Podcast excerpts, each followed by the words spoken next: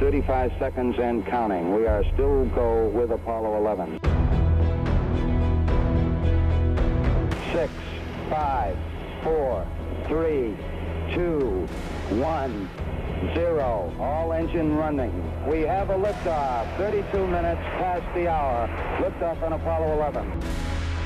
Apollo 11 has very simply been given the mission of carrying men to the moon, landing them there, and bringing them safely back.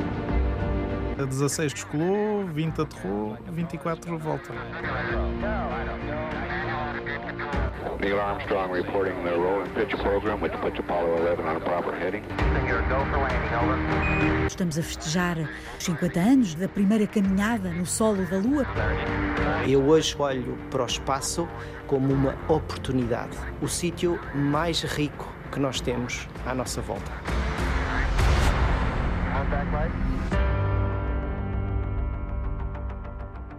Este ano são os 50 anos da Apollo 11, mas também foi o ano em que foi criada pela primeira vez a Agência Espacial Portuguesa. Portanto, para Portugal também são tempos uh, muito interessantes e que estamos a viver. Eu nunca pensei. Ana Pires é cientista astronauta. Sabe do comportamento das rochas, a geotecnia. A geotecnia tem a ver com as fundações, com as fundações das rochas, dos solos, e foi por aí que eu comecei a abraçar a, a parte mais de investigação. Começou pela área do mar, porquê? Bom, eu, eu sou natural de espinho. sou natural de espinho e o mar. E tem o mar à porta. Oh, uh, pronto. Acho que o mar já nasceu dentro de mim e aquela paixão por querer estudar um bocadinho a parte da erosão costeira, das obras marítimas como é que a minha rocha se vai comportar. Eu até na brincadeira costumo dizer que elas costumam falar, as rochas também falam e, e também nos dizem Só coisas, não é? Para os geocientistas. É mesmo, é mesmo. Para nós elas não falam, mas eu imagino mas dizem-nos, mas podem-nos dar pistas. E essas pistas e esse estudo de caracterização geológica geotécnica é muito importante. Em muitas áreas, é. não é? Portanto, foram 10 anos sempre com os pés muito na terra ou nas rochas. Certo. E a cabeça já andava no espaço ou não? Eu estou sempre com a cabeça na lua, não é? Apesar de, de ter bem os, os pés assentes na, na terra, como investigadora, eu nunca pensei muito nisto começou uma curiosidade mais ou menos em 2015, 2016, que foi quando o professor Rui Moura, da Faculdade de Ciências do Porto, foi primeiro cientista astronauta e enveredou por este projeto, que é o projeto POSSAM, que é um projeto ligado ao estudo da mesosfera, apoiado pela NASA. É um projeto muito interessante que tem a ver com o estudo da mesosfera e, especificamente umas nuvens que brilham, que são as nuvens noctilucentes. E são umas nuvens que mais ou menos nesta altura começam a aparecer e que nos podem dar indicações uh, sobre as alterações climáticas. Portanto, o seu estudo pode ser um bom indicador para compreender um bocadinho estas mudanças climáticas. Estuda Elas camada... formam-se na mesosfera? Exatamente, que é uma camada muito importante, que ainda é muito pouco conhecida e Nós temos muito, várias camadas. Certo, exosfera, mesosfera, etc. Mas a mesosfera é muito importante. É? é? É, muito importante conhecê-la porque pode nos dar também indicações eh, de como é que é o próprio ambiente em Marte, na Lua. E esta é a última camada da nossa atmosfera. E uh, a primeira do espaço. A primeira do espaço. Como se diz, ad astra per aspera, como diz o ditado. É muito popular em qualquer pessoa que trabalhe na área do espaço. Isso é latim? Sim. Até às estrelas com trabalhos. Ad astra per aspera. Mário Lino da Silva sabe do trabalho que dá a ir às estrelas. Mas o físico de plasmas do Instituto Superior Técnico sabe ainda melhor do cabo dos trabalhos, que pode ser regressar das estrelas. Ele é especialista em trazer de volta à Terra os veículos é especialista de reentradas. Na ciência do, no, nos nossos dias temos de ser ultra especializados. Eu especializei muito na física da reentrada, que tem aspectos que bebem da, da engenharia mecânica e, portanto, da mecânica dos fluidos e outros aspectos que bebem muito da física. Um, nomeadamente com os plasmas a muito alta temperatura. Quando ouvimos falar em plasmas, não é propriamente nos plasmas com que trabalha como físico, não é? Aquilo que aprendemos na escola é que nós só temos três estados da matéria, que é o sólido, o líquido e o gasoso. Por que é que nós não aprendemos este estado da matéria na escola? Uh, Obviamente, isso teria de perguntar ao, portanto, ao Ministério da Educação e aos programas educativos. Eu posso aí dar um palpite. É que nós passando para estados acima de 3, para coisas mais exóticas, até porque não acabamos nos plasmas, que é o quarto estado da matéria, depois ainda temos o quinto e o sexto. Os três estados da matéria é algo que nós podemos compreender muito rapidamente, porque toda a gente viu o sólido, que são, portanto, as mesas, o líquido, as águas e os gasosos, portanto, que é o ar que respiramos. Agora, se nós formos falar de um plasma, é um bocadinho difícil distinguir em que é que um plasma é, é, diferente de um gás. Um plasma é apenas o quarto estado da matéria em que os eletrões, no fundo, que andam sempre à volta das moléculas, dá-se energia e os eletrões são arrancados e podem andar assim livremente. E depois ainda temos outro problema, é que os plasmas há os de todos os formatos e tipos. Há subcategorias, porque, por exemplo, o, o interior do Sol também é um plasma, que é muito alta pressão, muito alta uh, temperatura. Depois temos os plasmas interestelares, que são muito baixa pressão, muito baixa temperatura. Uh, e a única coisa que eles têm em comum é que, de facto, os eletrões podem andar aí à solta, mas depois as propriedades físicas são uh, radicalmente diferentes. Portanto, há muitos tipos de plasma, mas na prática, o que é que define então um plasma?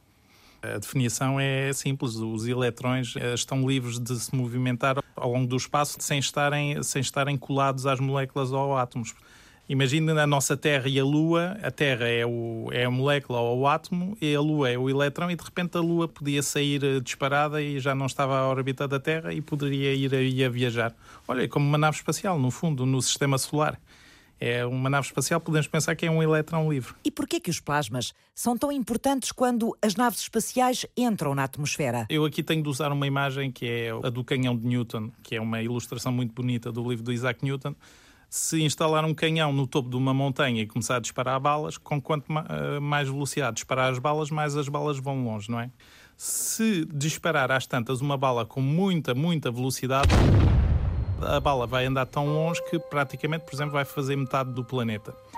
E às tantas, se dispara uma bala a uma velocidade muito particular, que é a velocidade de, de inserção orbital, a bala vai estar sempre a cair, a dar a volta ao, planeta, mas nunca chega à Terra. Porquê? Porque o planeta, sendo redondo e não plano, está sempre a desaparecer à frente da bala.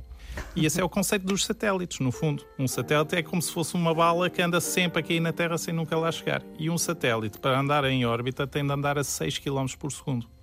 Daí os foguetões gigantescos e caríssimos e pronto, e a dificuldade que nós temos de ir para o espaço. Então, mas agora, de repente, vamos pensar, vamos pensar um bocadinho. Estamos uh, no espaço, na Estação Espacial Internacional, estamos a cerca de 6 km por segundo. Vamos ter de voltar à Terra. E é bom que quando a gente chega cá abaixo, a gente esteja a 0 km por segundo. Caso contrário, alguma coisa correu mal. Vai ser necessário travar.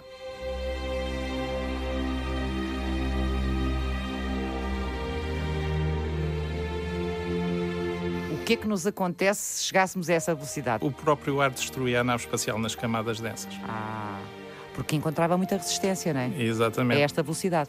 Cá está, a ciência da reentrada é a arte toda a ciência é uma arte, no fundo, é a arte de usarmos o ar para travarmos a nossa, os nossos veículos espaciais de maneira que a travagem seja assim ao longo de um certo tempo, em que se tem de ter um balanço entre travar o suficiente para chegarmos a 0 km por segundo à Terra e não travar tão rápido que a nave seja comprometida ou mesmo destruída.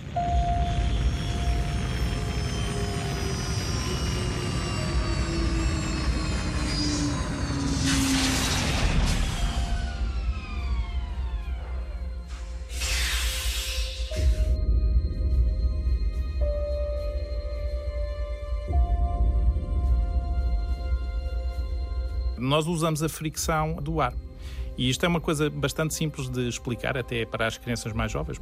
Se esfregarmos as mãos com muita força, eh, nós criamos atrito e a mão aquece. No inverno é o que nós fazemos, às vezes estamos com um bocadinho frio, esfregamos a mão, pomos a mão na cara. Agora imaginemos que nós estamos a esfregar as mãos com muita, muita, muita rapidez, cada vez mais rápido. Vamos aquecer, aquecer, aquecer, aquecer, até que de repente estamos a, a, com uma velocidade de fricção tão grande que se forma esta tal bola de fogo, este tal plasma de reentrada. O que é que é um plasma de reentrada? Não é mais que uma estrela cadente. Nós vemos plasmas de reentrada à noite eh, com um bocadinho de sorte todos os dias. Os meteoros, que estão no, no espaço, ao caírem na Terra, a nossa atmosfera protege-nos, ao contrário da Lua, que está cheia de crateras. e desfaz completamente esses meteoritos, e que são as estrelas cadentes da nossa gíria. No fundo, é a fricção que está a criar uma bola de fogo, portanto, esse dito plasma de reentrada atmosférica, que, uh, ao estar a temperaturas de 2.000, 6.000 uh, graus Kelvin, não há material conhecido no universo que resista a este tipo de temperaturas e os materiais são completamente desintegrados e, felizmente, estamos a salvo. Chegamos a essa temperatura pela fricção, fricção. com que o objeto entra na atmosfera e percorre a atmosfera, faz essa viagem, né? essa fricção entre a atmosfera Exato. e o próprio objeto que vem a velocidade altíssima. Essa fricção cria o tal plasma de que me estava a falar. Exatamente. E esse plasma tem que efeito sobre o próprio material que está em viagem na, na atmosfera? Não havendo materiais que consigam resistir a, este, a, esta gama de temperaturas, o material mais resistente às, te, às, altas temperaturas que se conhece é o tungstênio e mesmo esse derrete a cerca de 4300 Kelvin. Nós vamos usar materiais que nós sabemos que ardem, mas que ardem de maneira controlada. Portanto, são materiais que nós chamamos de ablativos. E um material muito utilizado até, mais uma vez, na, nas nossas casas, nas nossas cozinhas, é a cortiça, por exemplo se uh, fizer a experiência de tentar queimar uma cortiça com um isqueiro, posso lhe garantir que gasta o isqueiro todo muito antes de a cortiça sequer uh, se ter desfeito. A cortiça tem essa propriedade, é que ela absorve o calor transformando-se em, em pó de carbono, mas faz isso muito devagarinho. É um material ablativo. E todas as naves espaciais têm podem não ser cortiça, pode ser cerâmicas e outros materiais assim resistentes a altas temperaturas, mas eles ardem todos. E a ideia é que esse material arda para absorver o calor dessa bola de fogo, mas ao mesmo tempo fazer barreira entre a estrutura da nave espacial e proteger a integridade da nave espacial dos astronautas. Portanto, quem está, ou tudo o que está dentro eh, dessa capa ablativa, não é? Exatamente. Não sofrer danos. É Exatamente. É Mas então, esse material, quando chega cá abaixo, chega, chega queimadinho. Ah, claro, as naves não são reutilizáveis daí, eh, nesse aspecto. Por exemplo, o Space Shuttle era uma nave reutilizável, mas todas as telhas tinham de ser substituídas. Para quem se interessa pelo espaço, é muito conhecido o, o acidente que houve em 2003 da Columbia se ter desintegrado na atmosfera, em que morreram uh, seis astronautas porque uma telha estava rachada, tinha havido um impacto na descolagem e este gás quente, este plasma, enfiou-se pela frincha e chegou à estrutura de alumínio da nave espacial e aí uh, cortou a direito como um maçarico e, portanto, o Space Shuttle uh, foi desintegrado em menos de um minuto.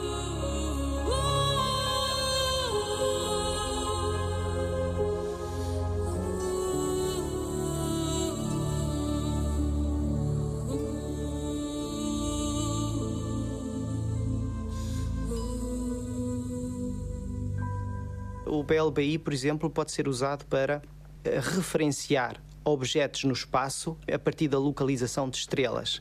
Pode ser utilizado para medir o deslocamento do plasma na alta atmosfera, vislumbrar objetos que estejam em direção à Terra. Luís Santos usa a localização das estrelas para medir coisas na Terra e no espaço. E é imensamente utilizado para o estudo de fenómenos naturais. O deslocamento das massas terrestres por via de fenómenos sísmicos, fenómenos vulcânicos, mas também pode ser usado para medir o deslocamento dos polos para calcular efeitos relacionados com as alterações climáticas tem múltiplas aplicações, tanto científicas como para a proteção civil, por exemplo, e também tem aplicações industriais. Por exemplo, a partir do cálculo do posicionamento de uma estrela, é possível fazer o cálculo do posicionamento de um satélite ou de um outro objeto qualquer que esteja uh, no nosso espaço. Para isso é preciso um instrumento chamado VLBI. O investigador do Instituto Superior Técnico coordenou a construção da primeira estação de medição deste género em Portugal. Fica na Ilha de Santa Maria, nos Açores. É uma estação a partir da qual, com um radiotelescópio, para os nossos ouvintes que eventualmente possam não visualizar o que é um radiotelescópio. Um radiotelescópio é uma antena, um paraboloide, normalmente de um tamanho superior àquele que nós estamos habituados a ver. Uma antena parabólica gigante. Exatamente. No nosso caso é uma antena, um paraboloide de 13 metros de diâmetro e que está sobre uma torre de betão que tem 7 metros de altura. No final fica a uma altura de 18 metros.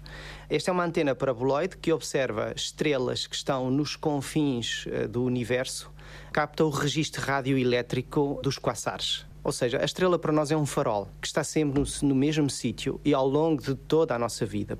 Portanto, temos o espaço cheio de bandeiras, de faróis. Exatamente. De nós pontos observamos... de referência. Exatamente. E nós observamos a, a, estrela em simultâneo com uma outra antena que está num ponto diferente do globo. O BLB geodésico permite-nos, a partir da observação espacial de estrelas, a partir da observação espacial, medir e calcular diferenças de distância na Terra com uma precisão muito, muito grande. Portanto, é um projeto que está ainda a ser realizado com o governo de Espanha.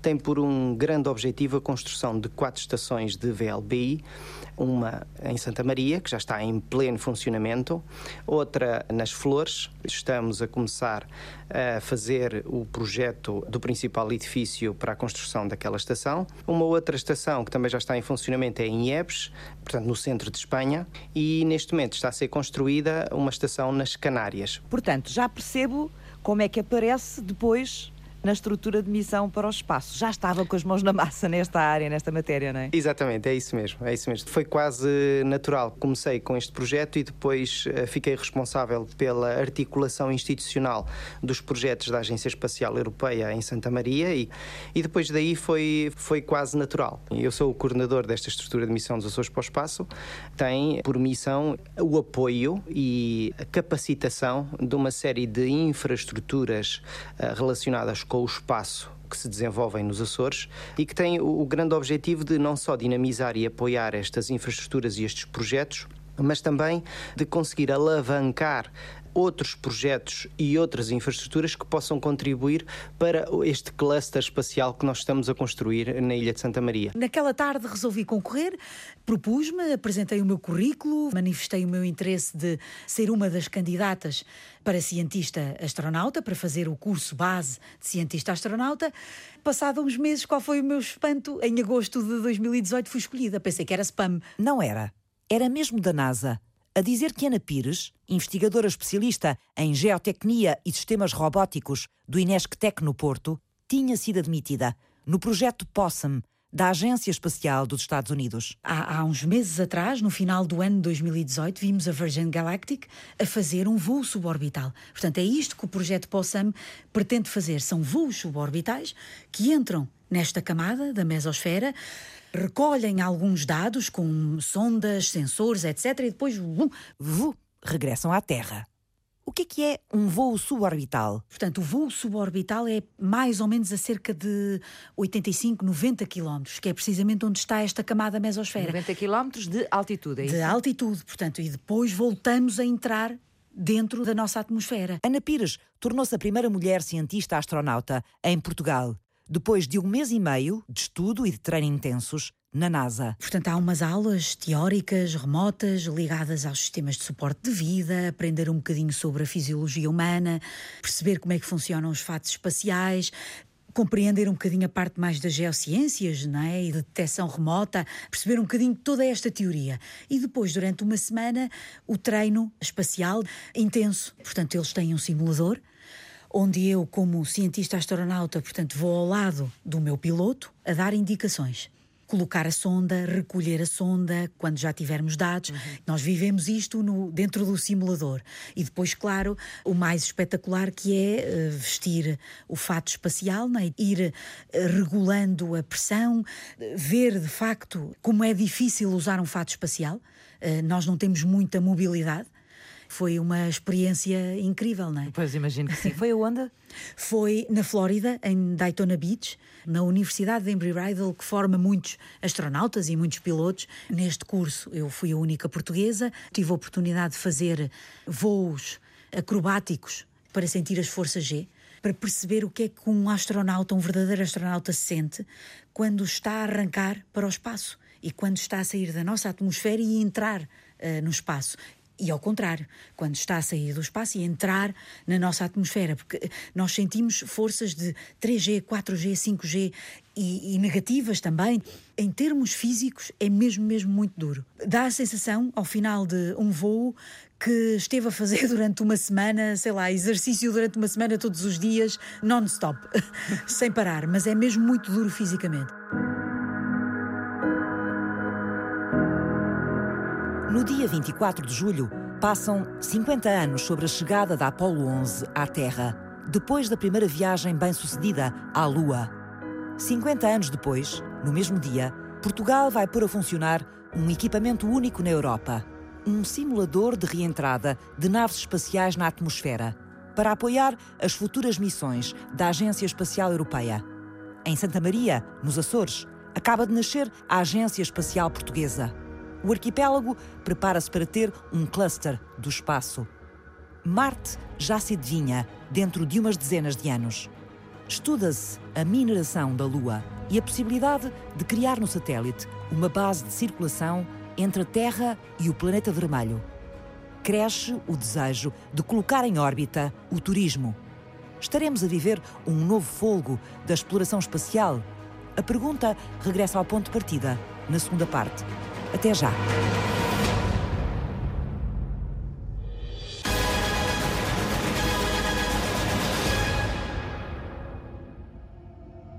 O espaço, economicamente e estrategicamente, é chamado a ter muito mais importância nas décadas a vir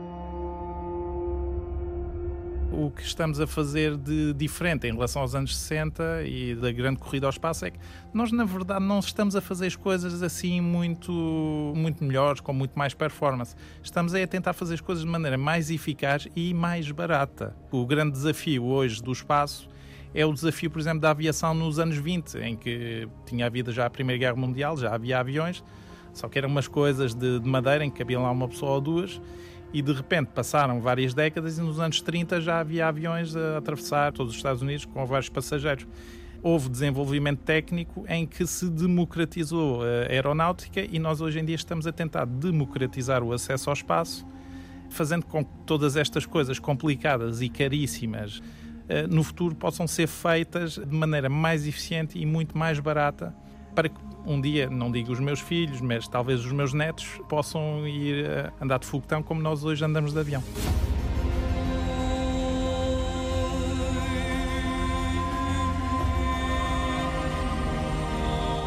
Cada nação que tem ambições espaciais tem de assegurar o acesso ao espaço.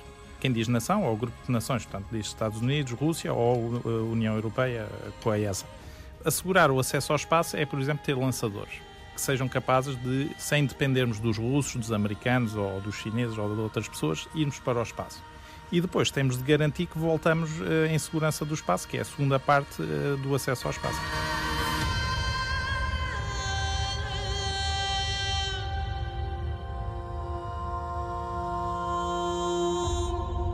Mário Lino da Silva concentra-se nesta segunda parte do acesso ao espaço a de garantir o regresso em segurança. Tenho tido muita sorte uh, na, na, minha carreira profissional porque eu acabei por trabalhar em todas as missões de exploração espacial europeias, o que também não é difícil porque foram duas. Colaborei nessa de Titã uh, no final do meu doutoramento, portanto em 2004, e participei na missão ExoMars em 2016 da aterragem em Marte. Essa infelizmente não correu tão bem porque falhou um sensor e a nave despenhou-se, mas a parte da reentrada atmosférica, como eu costumo dizer, correu lindamente e foi, e foi a parte em que a gente participou. O engenheiro aeroespacial do Instituto Superior Técnico é especialista em fazer os veículos espaciais voltarem à Terra. Não é só voltar à Terra, é chegar a Marte, chegar a Vênus, chegar a Júpiter, Saturno, Urano, Neptuno, Titã. É entrar noutras atmosferas noutras atmosferas. planetas. É sempre alta velocidade.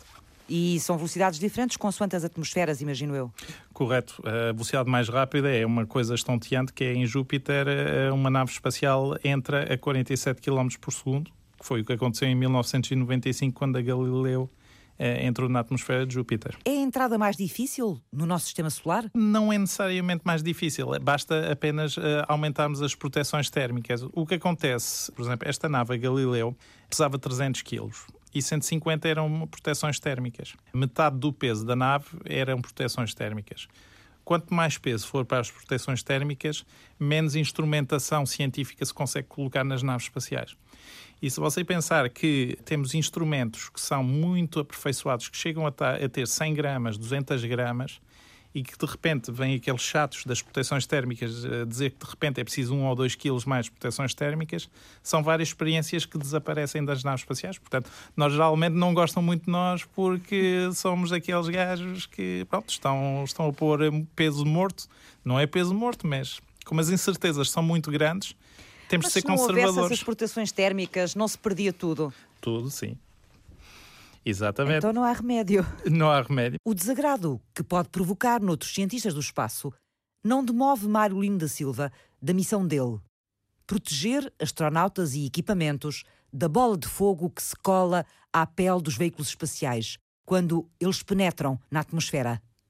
E Portugal tem um laboratório para testar a segurança destas reentradas. É o Laboratório de Plasmas Hipersónicos. Mário coordena este laboratório, que começou a trabalhar há quatro anos no Instituto de Plasmas e Fusão Nuclear do Instituto Superior Técnico, em Sacavém, com um objetivo muito concreto. O objetivo final, que é aquele que estamos a alcançar uh, neste ano, era o de fazer uh, um tubo de choque de nova geração para dar suporte a todas as missões de exploração planetária da Agência Espacial Europeia. Um tubo de choque é um equipamento que testa as características físicas do plasma ou da bola de fogo que se forma durante uma reentrada atmosférica. Havia um tubo de choque antigamente que estava localizado em Marselha, que foi descontinuado em 2003 esse tubo de choque tinha uma característica que era ele só conseguia simular reentradas na Terra, por exemplo, não conseguia simular uma reentrada superorbital, ou seja, quando vimos da Lua, Sim. vimos a 12 km por segundo, ao passo que se viermos da Estação Espacial Internacional,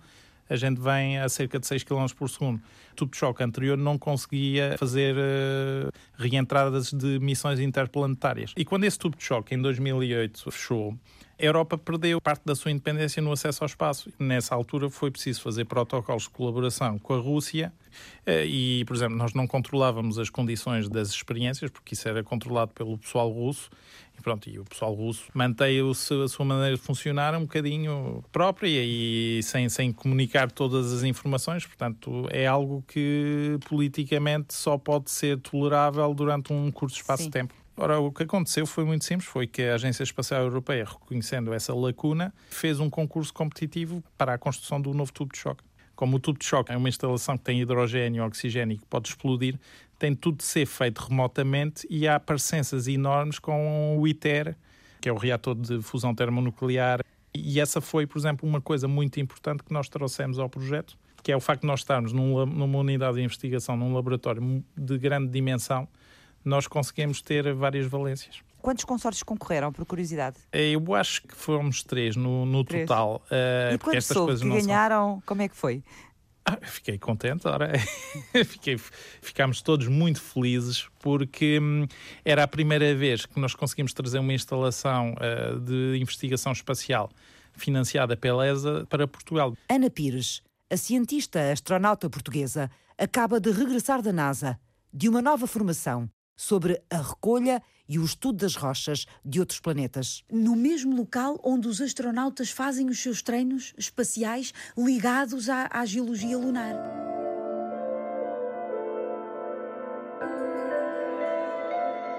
Por exemplo, na Lua, nós estamos num ambiente vulcânico, de basaltos, com imensas crateras. Portanto, onde eu estive, o ambiente é o mesmo, o ambiente geológico é o mesmo. E onde consegue perceber uh, a dificuldade de caminhar na, nas crateras, de subir a uma cratera e perceber um bocadinho, estudar um bocadinho da mecânica das rochas, de como é que elas se comportam. A recolha com um fato espacial, por exemplo, Imaginem um astronauta, um geólogo, astronauta eh, com o seu fato espacial, com as suas luvas, é muito diferente de recolher amostras com as nossas próprias mãos e de ou usando um instrumento. A dificuldade é, por exemplo, baixarem-se, é, por isso é que eles usam uma pinça, não é? Hum, não precisam de se baixar, umas agarras que conseguem recolher as amostras, colocar num saco, recolher outra vez, colocar outra vez num saco. Portanto, imaginem a dificuldade que é e foi isso que nós eu, mais juntamente com mais uh, 11 colegas, neste curso desenvolvemos ferramentas que pudessem supostamente ser usadas numa missão.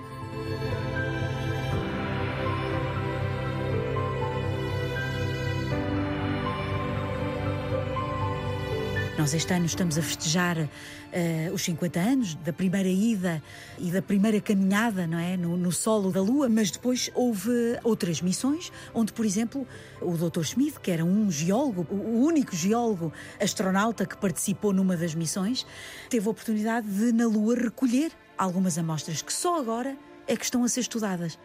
Elas estiveram religiosamente guardadas. Só agora é que existem as tecnologias, em termos de laser, em termos de espectrometria, etc. Rochas lunares. Recolhidas para aí, que Nos anos 70? Sim. Vamos começar a ter aí qualquer dia revelações muito importantes certeza, sobre o Sol da Lua. Certeza, quase certeza. E que vão ser importantes também para acrescentar essa ideia de minerar a Lua, não é? E às futuras missões que se poderão seguir, por exemplo, fala-se também que antes de uma missão a Marte, provavelmente teremos que eh, ter primeiro uma estação na Lua para servir quase de apoio para futuras missões a Marte.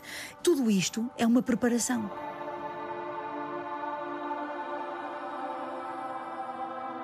Há 50 anos, a exploração espacial foi muito motivada pela Guerra Fria, pela necessidade de supremacia entre os dois grandes blocos que existiam na altura. E hoje? Eu penso que hoje em dia a exploração espacial está muito mais focada naquilo que é o estímulo à exploração de dados, à exploração de sinais espaciais, ao desenvolvimento da capacidade e das competências científicas do que nessa altura. Luís Santos é investigador do Instituto Superior Técnico. Ele lidera a estrutura de missão dos Açores para o espaço e é o vice-presidente da Agência Espacial Portuguesa, formada por quatro instituições. Uma delas é o Governo Regional dos Açores, a outra é a Agência Nacional para a Inovação, o Ministério da Defesa Nacional e a Fundação para a Ciência e Tecnologia. Com sede na Ilha de Santa Maria, a Agência Espacial Portuguesa precisa de alguns instrumentos base para poder começar a trabalhar a sua vocação. O primeiro é a regulamentação das atividades ligadas ao espaço. Portugal já deu o primeiro passo na criação da legislação nacional, a Lei do Espaço, que já foi publicada. Neste momento está a ser trabalhado o regime regulatório, portanto, o regulamento. A região autónoma dos Açores eh, também já deu esse primeiro passo com a criação e com a aprovação na Assembleia Legislativa Regional e com a publicação do Decreto Legislativo Regional para gerir estes assuntos do espaço. E neste momento também estamos a trabalhar na região no Decreto Regulamentar Regional para definir este regime regulatório. A principal tarefa depois eh, vai ser garantir esta atração e este apoio ao tecido empresarial para que, ao longo de toda a cadeia de valor deste grande projeto, possa ser criada esta tal sustentabilidade que garanta que a atividade espacial se foca não só naquilo que é a atividade do lançamento, mas sim que são criados um conjunto de processos que se desenvolvem em torno desta atividade. Uhum. Depois há sempre aquela parte científica onde uh, se poderão desenvolver múltiplas atividades com os nossos centros de investigação e de, de desenvolvimento, de forma a ser criado uh, conhecimento, a ser criado know-how que possa garantir a continuidade ao longo do tempo e a adaptação ao longo do tempo destes processos e garantir a sua evolução natural. Regulamentação, um plano de sustentabilidade ao longo do tempo e uma cadeia de conhecimento são os três pilares necessários para sustentar a Agência Espacial Portuguesa. Mas o Porto Espacial, em Santa Maria, é o coração do projeto. A partir deste porto espacial, apenas poderão ser lançados pequenos lançadores. Pequenos lançadores, estamos a falar de lançadores que, e, e para os nossos ouvintes terem uma ideia, serão mais ou menos entre um décimo e um vigésimo do tamanho dos lançadores que nós estamos habituados a ver na televisão e que partem a partir de Kourou, na Guiana Francesa. Portanto, estamos a falar de lançadores que partem com cargas de 150, 250 quilos.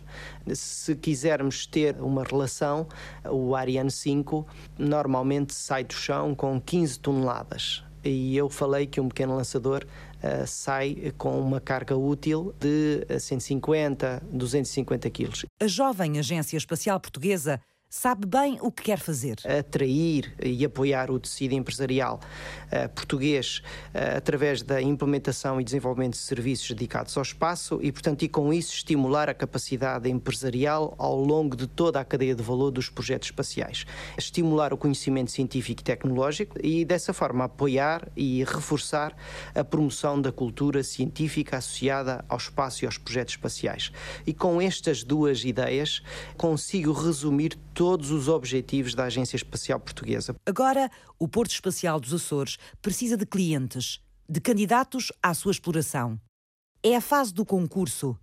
E se correr bem, haverá um contrato no final do ano. O contrato assinado até ao final deste ano poderá garantir ou poderá permitir que no final de 2021 tenhamos atividade de facto eh, no Porto Espacial. Antes disso, o novo tubo de choque português para testar as reentradas de veículos espaciais da ESA, um projeto coordenado pelo engenheiro aeroespacial Mário Linda Silva, há de ser inaugurado.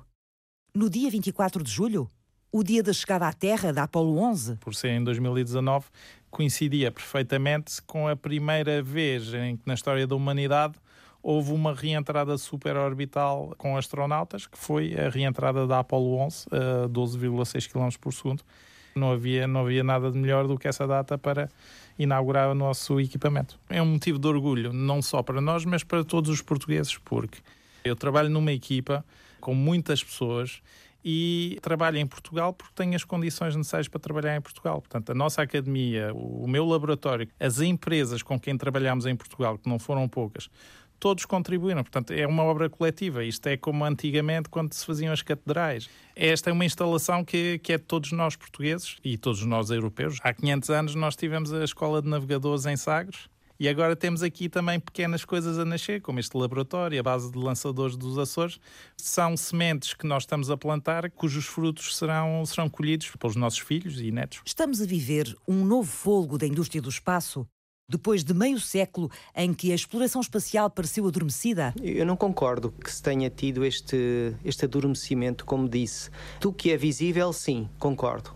Houve talvez aqui 20 anos em que não houve notícias espetaculares sobre a exploração espacial espetaculares é precisamente a chegada com o rover a Marte ou a chegada à Lua que é aquelas notícias que têm um impacto enorme. No entanto, eh, nós não nos podemos esquecer de uma coisa, que é para conseguirmos colocar um rover em Marte, houve um trabalho de, de laboratório, um trabalho de estúdio de uh, eh, 30 anos.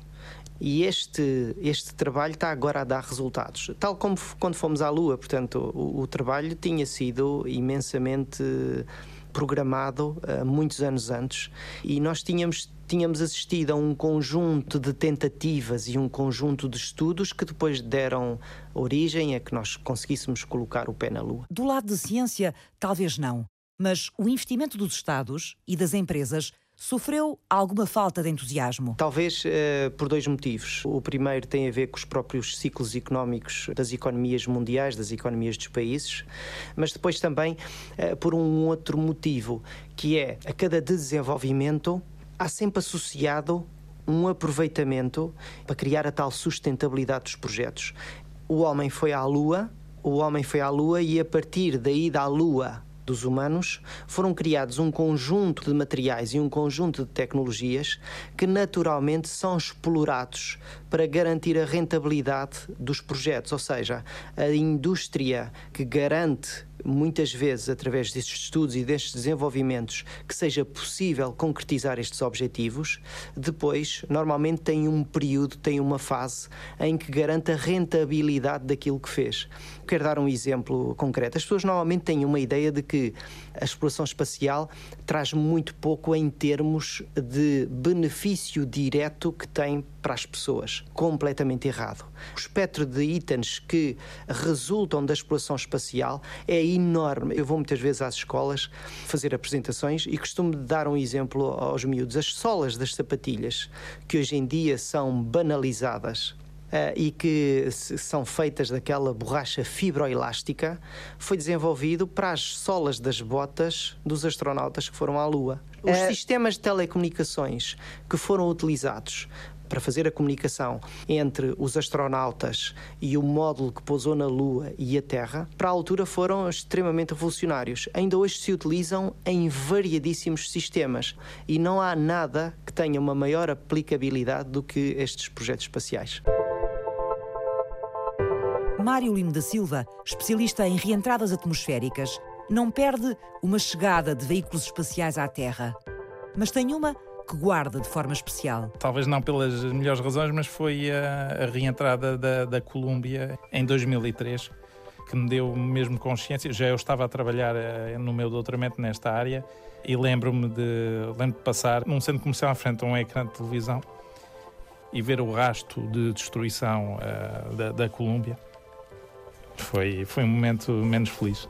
Isso dá sempre muita responsabilidade naquilo que fazemos. E vidas um dia poderão depender do, daquilo que fizemos bem ou mal. Pensa nisso quando está a trabalhar? Eu penso mais no dinheiro que estas coisas custam se falham, mas uh, penso sim, penso, penso porque também a exploração de Marte um dia vai ser feita com astronautas e há desafios com a reentrada e nós estamos a trabalhar muito nisso. Nos próximos 20 ou 30 anos, nós vamos tentar uh, desenvolver os fundamentos para que humanos possam uh, aterrar em Marte. É uma reentrada difícil ou uma entrada difícil à atmosfera é, de Marte? É, porque Marte, Marte é conhecido como o cemitério de naves espaciais porque temos uma sobre duas que sobrevive. Agora, hoje em dia, a taxa de sucesso é mais de 80%, 70%.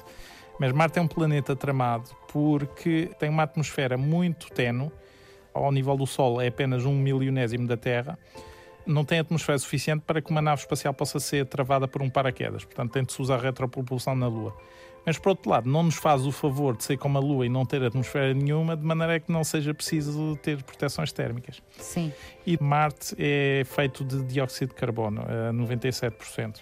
Portanto, a atmosfera de Marte, na reentrada, emite uma quantidade enorme de radiação que tem de ser levada em conta. Nunca houve esta oportunidade e é de facto histórico esta criação da Agência Espacial Portuguesa e termos um porto espacial em Portugal, nem nos Açores. Estamos a fazer história e a partir de agora vão nascer muitos projetos, tendo como parceiros entidades portuguesas e, e, centros de investigação e universidades portuguesas. A história, eh, em termos de espaço de indústria espacial, vai começar a ser feita agora.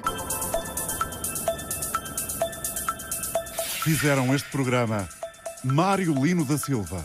Acho que era o Feynman que dizia se não conseguimos explicar o que é que andamos a fazer uma criança de 5 anos é porque não fazemos bem. Ana Pires. Já fui convidada para em outubro eh, estar com a Força Aérea do Canadá e fazer o curso de microgravidade. Portanto, eles simulam no ar, com os seus aviões, como se fosse um voo suborbital e nós conseguimos sentir a gravidade zero. Luís Santos. Nós lá em casa temos um, um telescópio, porque lá em casa somos todos aficionados do espaço deixei de olhar para o espaço como um, um sítio onde há coisas espetaculares que se podem ver, mas aprendi a olhar para o espaço como uma oportunidade. E já percebi que contagiou a família toda com isso. Completamente, completamente.